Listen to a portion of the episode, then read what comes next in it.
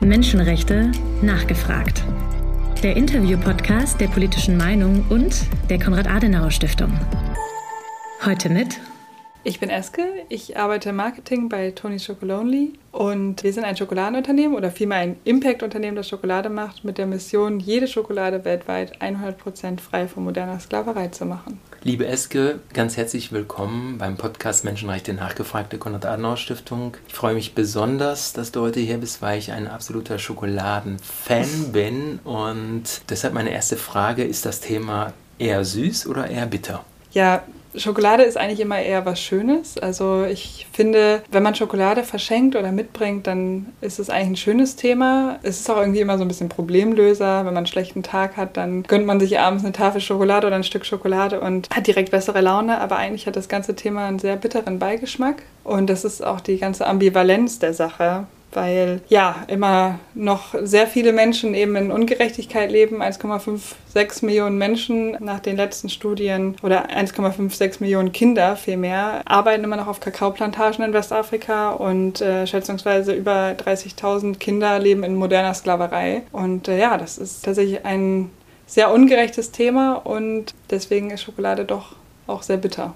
Das klingt auch für mich als Schokoladenfan auch nicht sehr schön. Wie würdest du sagen, ist die Verantwortung da gelagert für mich als Konsumenten, aber auch für den Handel und erst recht für die Produzenten von Kakao und Schokolade? Wir bei Toni sagen immer, dass es eigentlich mehrere Akteure sind, die da irgendwie zusammenspielen. Dass nicht nur die Wirtschaft oder die Politik oder der Konsument oder die Konsumentin das Thema alleine lösen kann, sondern dass eigentlich das alles ineinander greift. Also ja, der Konsument trifft dann eine bewusste Kaufentscheidung am Regal, äh, die Politik macht entsprechende Gesetze oder Gesetzesvorlagen und Unternehmen müssen natürlich auch die Produkte irgendwie erstmal produzieren, die dann auch gekauft werden sollen und man merkt immer mehr, dass eigentlich aus allen Bereichen, also aus allen von diesen Akteuren schon der Wunsch irgendwie kommt, dass man in diese Richtung kommt, dass ja soziales Wirtschaften bzw. dieses Thema Menschenrechte einfach mehr Beachtung findet. Aber ja, natürlich ein Einzelhändler nimmt Produkte mit auf, die gekauft werden und wenn der Konsument am Regal sich dann dafür explizit entscheidet, wird er auch mehr Interesse daran haben. Deswegen ist es immer so ein bisschen Zusammenspiel und das eine bedingt das andere. Genau, aber es muss leider auch Vorreiter geben. Ein Einzelhändler muss sagen, ich nehme es vielleicht mit auf, auch wenn ich weiß, eine andere Schokolade wird vielleicht mehr gekauft. Du hast schon sehr, sehr hohe Zahlen genannt, äh, die 1,56 Millionen Fälle illegaler Kinderarbeit, die über 30.000 Fälle moderner Sklaverei. Wie realistisch ist es vor dem Hintergrund solcher erschreckender Zahlen, die ganz aktuell sind, äh, dass die Schokoladenindustrie in ihrer Breite tatsächlich sich umstellt und diese Fälle illegaler Kinderarbeit, moderner Sklaverei nicht mehr typische Phänomene der Schokoladenindustrie und Kakaoproduktion sind. Ja, das Problem in der Kakaoindustrie, wie einfach auch in ganz vielen Industrien, ist, dass es einfach sehr ungleich verteilt ist. Dass man auf der einen Seite oder am Anfang von der Lieferkette ja Millionen von FarmerInnen hat, die den Kakao eben unter schweren Bedingungen anbauen und auf der anderen Seite Milliarden kommen von Konsumentinnen und in diese Mitte, also wir sagen immer so ein bisschen, das ist so ein Sanduhrprinzip, also in der Mitte hat man dann eine Handvoll großer Schokoladenunternehmen, die das Ganze halt einfach steuern können und die natürlich ein ganz großes Interesse daran haben, dass der Kakaopreis einfach möglichst niedrig bleibt, damit sie äh, einfach weiter hohe Gewinne einfahren. Und das ist natürlich eine Thematik, die in so einer Welt, in der wir leben, nicht von heute auf morgen einfach beseitigt werden kann. Aber wir sehen eben schon, dass es immer mehr Initiativen gibt, dass auch immer mehr gemacht wird. Natürlich teilweise besser, teilweise schlechter, aber ich ja vorhin auch schon gesagt habe, es gibt irgendwie so eine Strömung in die Richtung, dass äh, man das erkennt, dass es so nicht weitergehen kann, wie es in den letzten Jahrzehnten eben war oder auch einfach durch den Kolonialismus irgendwie geprägt wurde. Und ja, Tonys ist ein niederländisches Unternehmen und da eben auch sehr erfolgreich und das Ganze ist für uns auch ein bisschen das Paradebeispiel, dass wir zeigen wollen, es geht. Also man kann nachhaltig wirtschaften, beziehungsweise man kann ähm, wirtschaften und dabei die Menschenrechte Menschenrechte ganz vorne anstellen und trotzdem wirtschaftlich erfolgreich sein. Und deswegen ist es ein langer Weg. Das ist keine Frage, aber wir wollen, und das ist unsere Mission, wir denken, dass er irgendwann auch zu Ende sein wird. In den letzten Tagen ist hier die Klingelhöfer Straße zugepflastert mit Werbeplakaten an der Litfaßsäule, an den Bushaltestellen. Äh, ihr habt einen neu, neuen Kooperationspartner, Ben und Jerry's, äh, arbeiten jetzt mit euch zusammen für ihr Eis und werben mit euch äh, dafür, diese Kooperation. Wie kann es sein, dass wirtschaftliche Konkurrenten, die ihr letztlich seid, dass ihr trotzdem dieses gemeinsame Anliegen jetzt vertretet? Wie erfolgreich kann so etwas sein? Ja, genau. Wir haben unsere Lieferkette komplett offengelegt. Also wir laden quasi andere Hersteller komplett dazu ein, unser Modell, wie wir es nutzen, also die ganze Arbeit, die wir machen in Westafrika, einfach zu kopieren. Das hat einfach den Hintergrund, dass wir sagen, wir selber können das Problem nicht alleine lösen, sondern nur in der Gemeinschaft können wir es verändern. Das ist so ein bisschen, geht in die gleiche Richtung, die ich vorhin genannt habe, mit den unterschiedlichen Akteuren, die alle ineinander greifen. Weil wir eben wissen, wir sind ein kleines Unternehmen. Niederlande ist das größte Land in Europa. Das heißt, wenn wir wir was bewegen, dann bewegen wir es auf kleinem Niveau. Aber wenn wir andere dazu einladen, sich uns anzuschließen, und es ist schon ein sehr ungewöhnliches Modell, muss man auch einfach sagen, komplett sein USP, also das, was einen irgendwie auszeichnet, das Unternehmen oder das, wofür man vielleicht Jahr, Jahre oder Jahrzehnte auch gearbeitet hat und was man aufgebaut hat, einfach offen zu legen und zu sagen, hey, Milka, Rittersport, kommt doch vorbei und kopiert genau dieses Modell von uns. Wir verlangen da keine Gebühren oder sowas für, sondern es geht uns einfach nur darum, dass wir die Mission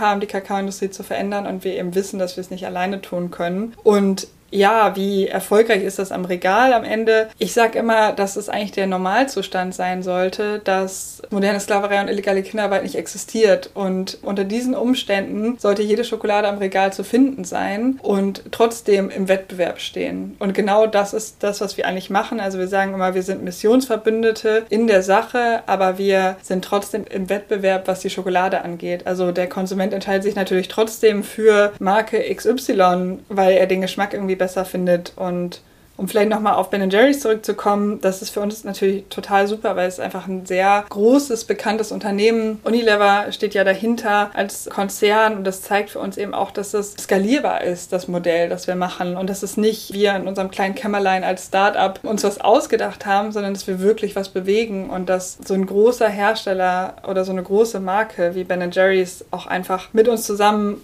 arbeitet und wir noch mehr bewirken können in Westafrika, noch mehr Kakaobohnen einfach abnehmen können. Und deswegen ist es für uns total wichtig, eben auch dieses, wir wollen andere zum Handeln inspirieren, mit aufzunehmen für uns. Vielen Dank. Du hast gerade schon angesprochen, dass ihr ja in den Niederlanden gegründet wurdet, ich glaube 2005, und äh, da auch eine starke Stellung habt. Das ist auch so ein bisschen äh, der Hintergrund meiner nächsten Frage. Ihr habt diese Stellung ja auch weil das eure Gründungsmission ist, durch das Image, was ihr euch erarbeitet habt im Kampf gegen illegale Kinderarbeit und gegen moderne Sklaverei, gegen Abholzung und anderes. Ihr seid in manchen Jahren sogar Marktführer in den Niederlanden. Was mich interessiert, wie groß ist eigentlich die Gefahr, dass hier Firmen, andere Schokoladenunternehmen auf den Zug aufspringen und eine Art Sweetwashing, Sweetswashing betreiben, es aber gar nicht ernst mit dem Kampf gegen illegale Kinderarbeit und moderne Sklaverei meinen? Also tatsächlich ist diese, dass wir immer mal wieder Marktführer sind, inspiriert natürlich viele. Ich kann nur vereinzelt für die Niederlande sprechen, aber ich weiß, dass es da schon auch viele Nachahmer gibt. Wir bei Tony's Heiden ist eigentlich immer so, dass wir sagen, das ist, wir nehmen es als Kompliment. Ganz generell versuchen wir immer nur zu inspirieren und nie im Kampf gegen andere zu sein. Trotzdem merkt man natürlich, dass das immer mehr aufkommt und dass immer mehr Firmen auch oder Schokoladenfirmen diese ungleiche Verteilung der Schokoladentafel mit aufnehmen, die bei uns natürlich den Ursprung hat, dass wir sagen, die Schokoladenindustrie ist einfach ungleich verteilt und deswegen sehen wir es gar nicht ein, dass einfach auch die Schokoladentafel in gleich große Stücke unterteilt ist. Und es erzählt so ein bisschen eine Geschichte, die natürlich daherkommt, dass wir diese Mission haben. Und man sieht das Bild tatsächlich an der einen oder anderen Stelle, dass das auch übernommen wird von anderen. Also die Gefahr ist da. Und äh, in Deutschland, wo wir eben noch nicht so bekannt sind oder auch noch nicht so lange am Markt sind, wurde das Konzept damals aus den Niederlanden auch schon übernommen. Also man merkt es an der einen oder anderen Stelle. Und das Problem, was dabei einfach ist, ist, dass wir immer sagen, wir finden es total schön, wenn man sich inspirieren lässt von uns als Unternehmen und von, von dem Design oder von, von der Schokolade an sich. Aber es wäre ja viel schöner, wenn die inneren Werte auch die gleichen wären. Und dann verweisen wir immer nochmal auf unsere Open Chain, was ich ja auch gerade schon gesagt habe, sagt, hey, äh, es ist total toll, dass ihr euch inspirieren lasst, aber lasst euch doch auch von den Sourcing-Prinzipien und den Beschaffungsprinzipien, die wir nutzen, inspirieren und werdet Teil von von der Tony's Open Chain. Ja, das führt auch gleich zur nächsten Frage. Die Schokoladen sind ja mit verschiedenen Siegeln und Zertifikaten ausgestattet. Jetzt kennt nicht jeder Schokoladenkäufer, jede Schokoladenkäuferin eure Marke, aber wie viel Orientierung bieten solche Zertifikate und Versprechungen auf den Verpackungen deiner Erfahrung nach? Ihr selber habt ja auf eurer Tafel aufgedruckt, gemeinsam machen wir Schokolade 100% sklavenfrei. Wie weit gibt das Orientierung für einen ethisch bewussten Käufer? Also das Siegelthema finde ich tatsächlich super schwierig. Ich glaube, es liegt daran, dass allen bewusst ist, dass das Thema existiert, also allen Herstellern und sie natürlich in gewisser Weise irgendwie versuchen gegenzusteuern. Gleichzeitig erlebt man ja bei ganz vielen Lebensmitteln so eine Flut an Siegeln, teilweise offizielle Siegel, teilweise ja inoffizielle Siegel und das gleiche sieht man eben auch im Schokoladenbereich. Und äh, tatsächlich gibt es wirklich sehr, sehr wenig Siegel, die irgendwie hilfreich sind für den Konsumenten, die Konsumentin. Und äh, ja, man liest es immer mehr. Also ich bin jetzt hier gerade am Hauptbahnhof angekommen und sehe große Plakate, wo dann irgendwie steht, wir sind zu 100 Prozent rückverfolgbar und so. Also das, jeder hat natürlich die gleichen Messages irgendwie, weil das Bewusstsein auch für das Thema moderne Sklaverei und illegale Kinderarbeit im Kakaoanbau immer größer wird und natürlich Unternehmen versuchen, da dann irgendwie ihren Platz zu finden.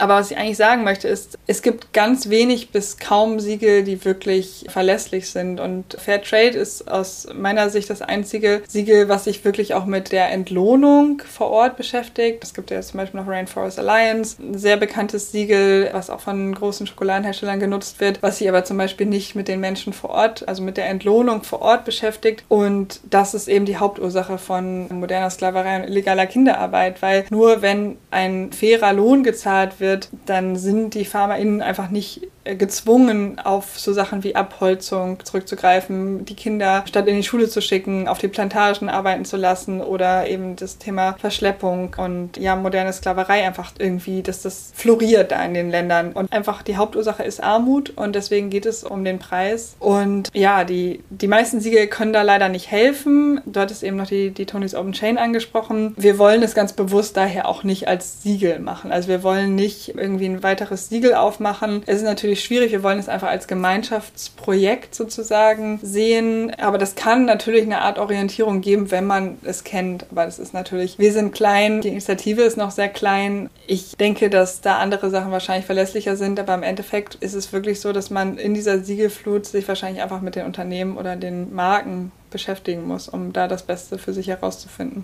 Im Grunde hast du mir schon eine gute Brücke gebaut zu meiner nächsten Frage, die ein sehr großes Thema betrifft, nämlich das deutsche Lieferkettengesetz und künftig auch das europäische Lieferkettengesetz. Du hast gesagt, wir sind klein. Trotzdem setzt ihr euch dafür sehr stark ein, dass auch gerade die kleinen Unternehmen auch keine Gewinne ohne Gewissen, wie ihr das ausdrückt, auf eurer Homepage machen sollten. Also nicht wie das deutsche Lieferkettengesetz es aktuell vorsieht, dass vor allem große Unternehmen sich an Sorgfaltspflichten erhalten müssen, sondern alle unabhängig von ihrer Größe, also auch ihr ihr als kleine sagen wir, Marke. Das würde mich jetzt sehr interessieren, wie ihr euch dazu positioniert, dass das deutsche Lieferkettengesetz auch eine, als Vorlage für eine europäische Gesetzgebung herhalten soll und vor dem Hintergrund, dass ihr sehr kritisch das deutsche Gesetz betrachtet, was diese Größenfrage der Unternehmen angeht. Wie seht ihr die Möglichkeiten, dass ein europäisches Lieferkettengesetz zwar das deutsche Gesetz als ein brauchbares Vorbild hat, aber vielleicht tatsächlich auch noch mal stärker die kleineren Unternehmen mit in den Blick nimmt? Gibt es da eine Perspektive?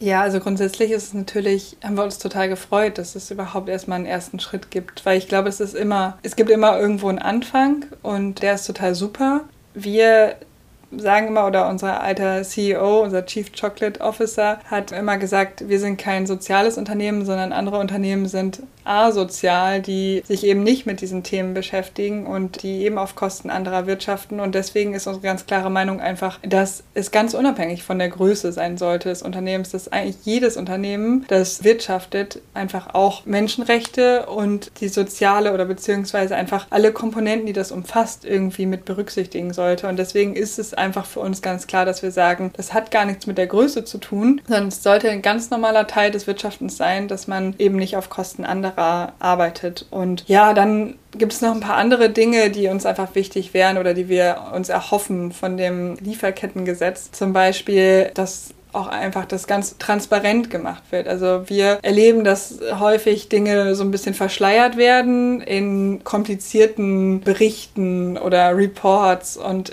es muss einfach für alle zugänglich gemacht werden. Was passiert denn und überhaupt? Was wird gemacht dagegen und wie ist der Stand? Also wirklich transparente, für jeden zugänglich gemachte Berichte. Dann sagen wir natürlich auch, Menschenrechte sind nicht verhandelbar. Also nur wenn man jetzt sagt, in unserer Lieferkette ist irgendwie keine moderne Sklaverei oder illegale Kinderarbeit oder andere Menschenrechte Menschenrechtsverletzung sollte man als Unternehmen trotzdem die Verantwortung tragen und auch etwas fürs Gemeinwohl tun, also wie zum Beispiel existenzsichernde Löhne zahlen, also dass man quasi das große Ganze berücksichtigt. Und was natürlich ganz wichtig ist, dass wenn einfach Verletzungen stattfinden, dass diese auch geahndet werden und dass die EU da einfach gemeinschaftlich auch agiert, also dass sozusagen Verstöße ja auch irgendwie Konsequenzen haben. Das sind für uns so die Sachen, die einfach wichtig sind, um ein Lieferkettengesetz zu schaffen, was irgendwie für alle gut ist. Vielen Dank. Wir haben im Vorgespräch schon darüber gesprochen, wie sich die Preise entwickelt haben. Und du hast mir gesagt, dass jetzt im Oktober 2022 tatsächlich die Erzeugerpreise um rund 20 Prozent gestiegen sind, während sie im letzten Jahr um 18,5 äh, Prozent gesunken waren. Vor fünf Jahren äh, waren sie sogar, 2017 waren sie sogar um über 30 Prozent gesunken. Und gleichzeitig äh, waren die Gewinne der Schokoladenindustrie dadurch enorm gestiegen auf schätzungsweise, um schätzungsweise 7,5 Milliarden, über 7,5 1,5 Milliarden Dollar, während zweieinhalb Millionen Bauern noch weiter unter die Armutsgrenze gedrückt wurden. Was tut ihr, um den äh, Kakaobauern die errechneten 2200 Dollar pro Tonne Rohkakao zu bezahlen, die als existenzsichernder Referenzpreis und als Existenzminimum errechnet wurden? Also, um vielleicht das Konstrukt ein bisschen zu erklären, weil das ja auch nicht für alle so ganz klar ist. Die Regierungen in Ghana und Côte d'Ivoire setzen Kakaopreise fest. Das haben sie irgendwann mal gemacht, um eigentlich den Kakaopreis anzuheben, um die Arbeits- und Existenzbedingungen für die Menschen vor Ort zu verbessern. Und genau wie du gerade gesagt hast, ist es leider nicht immer der Fall. Es ist teilweise eben so, dass der Kakaopreis eben enorm abrutscht. Jetzt ist er, wie gesagt, gerade gestiegen, aber auch mit dem erhöhten Kakaopreis, den wir jetzt haben, sind wir immer noch weit unter unter dem existenzsichernden Einkommen. Also wie gesagt, letztes Jahr um 18 Prozent gesunken. Wenn es jetzt um die gleiche äh, Menge nochmal wieder steigt, dann sind wir wieder bei plus minus null. Das heißt, da passiert tatsächlich nicht viel. Und das ist eben ein ganz, ganz wichtiger Punkt, was wir machen. Und das ist eigentlich so der Kern unserer Arbeit neben langfristigen Beziehungen, die wir haben vor Ort oder auch dieses Thema, dass wir von der kolonialen, von der europäischen, westlichen Sicht abrücken wollen und wirklich vor Ort die Menschen entscheiden lassen wollen, was sie mit dem Geld, was sie eben bekommen für den Kakao machen, machen das ist tatsächlich, dass wir den höheren Preis zahlen. Und das ist genau zum einen eben dieser festgelegte Preis von den Regierungen, dann kommt die Fairtrade-Prämie obendrauf, wir sind auch Fairtrade zertifiziert, dann kommt noch eine Genossenschaftsgebühr. Und dann berechnen wir sozusagen, was kann ein existenzsicherndes Einkommen sein. Und diese Lücke schließen wir sozusagen, damit wir einfach davon ausgehen können, dass Menschen ein existenzsicherndes Einkommen erreichen können. Und genau jetzt zum Beispiel das Thema Inflation ist eben nicht nur in Europa ganz aktuell, aktuell, sondern eben auch Côte d'Ivoire und Ghana. Und was wir jetzt gemacht haben, ist, dass wir gesagt haben, auch da wird das Leben irgendwie teurer und auch da muss es einen Inflationsausgleich geben. Und wir haben jetzt sozusagen ja unser Niveau des existenzsichernden Einkommens einfach erhöht und sozusagen einen Inflationsausgleich auch für die Kakaofarmer vor Ort geschaffen. Das heißt, wir haben sozusagen selber nochmal von uns aufgestockt und das natürlich wäre der Wunsch, dass es alle machen, weil wenn der Kakaopreis von den Regierungen sinkt, erlebt man sehr, sehr selten, dass der Preis am Regal auch sinkt. Das bedeutet im Endeffekt, die Kakaofarmer bekommen weniger, die Unternehmen aber im Endeffekt mehr. Und deswegen setzen wir uns dafür ein, dass es einfach immer einen Preis geben sollte, der ein existenzsicherndes Einkommen ermöglicht. Und ja, jetzt mit dem Inflationsausgleich sind wir dann nochmal einen Schritt näher gekommen, dass wir wirklich auch die Bedürfnisse vor Ort sehen und ja, dass wir da auch irgendwie handeln. Es ist sehr, sehr wichtig, glaube ich, auch, dass wir über nicht nur unsere Perspektive gesprochen haben, sondern über die Perspektive der Menschen vor Ort, die auf den Feldern sehr, sehr hart arbeiten müssen, um die Kakaoernte einzubringen. Dennoch ist es natürlich in der aktuellen wirtschaftlichen Situation auch in Deutschland vor dem Hintergrund der steigenden Preise und der von dir schon angesprochenen Inflation so, dass viele Konsumenten jetzt zweimal überlegen, bevor sie Schokolade kaufen, welche Schokolade sie kaufen. Und da ist vielleicht eine Abschlussfrage an dich. Wie schätzt du die Situation ein? Werden potenziell, wenn für viele Menschen äh, eine Schokolade, die äh, fair produziert wurde, zu teuer ist, wird da die Nachfrage potenziell zurückgehen oder ist das ein stabiles Käufersegment, was sich schon bewusst für diese Produkte entscheidet? So also ganz generell ist, glaube ich, in Deutschland das allgemeine Problem, dass Lebensmittel sehr, sehr günstig sind und wir mit unserem Produkt, was 2,99 am Regal kostet, trotzdem natürlich weitaus teurer sind als vergleichbare andere Schokoladen. Und natürlich ist man da einfach, man ist es gewohnt als Konsument am Regal, dass man günstige Preise findet. Und das ist, glaube ich, immer eine Herausforderung es ist auch tatsächlich, wenn man diese Zahlen sich anhört, 1,56 Millionen Kinder, illegaler Kinderarbeit, 30.000 Menschen in moderner Sklaverei, dann ist man ganz kurz im Überlegen, ob man überhaupt noch Schokolade essen soll. Und was uns einfach wichtig ist und was auch an dem Thema Inflation einfach ein wichtiges Thema ist, ist, dass man vielleicht einfach bewusster ist. Also Schokolade ist ein Luxusgut, das wissen wir auch. Und natürlich ist es ja in der aktuellen Situation super schwierig, da zu entscheiden, was kaufe ich, weil man auch selber sein Geld irgendwie zusammenhalten muss. Vielleicht ist es im Endeffekt einfach eine Tafel weniger im Monat oder in der Woche, je nachdem, wie groß der Schokoladenkonsum ist. Aber klar, das ist für uns eine große Herausforderung, dass die Inflation einfach so stark ist und dass viele einfach den, den Cent umdrehen müssen sozusagen. Und wir müssen schauen, wie das für uns in der Zukunft ist. Aber so ganz generell kann man halt immer sagen, einfach bewusste Kaufentscheidungen treffen, äh, sich überlegen, welche Marken kaufe ich und ob man vielleicht mal darauf verzichten kann und dann dafür lieber ähm, zu einer Marke oder einem Produkt greift, wo man weiß, dass die sich mit ihrer Lieferkette beschäftigen und äh, mit den Menschen, die dahinter stehen. Liebe Eske, die Vorweihnachtszeit beginnt bald. Das wird auch wahrscheinlich eine Zeit, wo die Nachfrage auch in diesem Jahr nach Schokolade äh, weiter steigt. Vielen Dank, dass du uns sensibilisiert hast für das Gerne. Thema fairer Erzeugerbedingungen, fairer Preise und ciao Kakao. Alles Gute für eure Arbeit. Ciao, cheers. Die politische Meinung. Neutral geht gar nicht.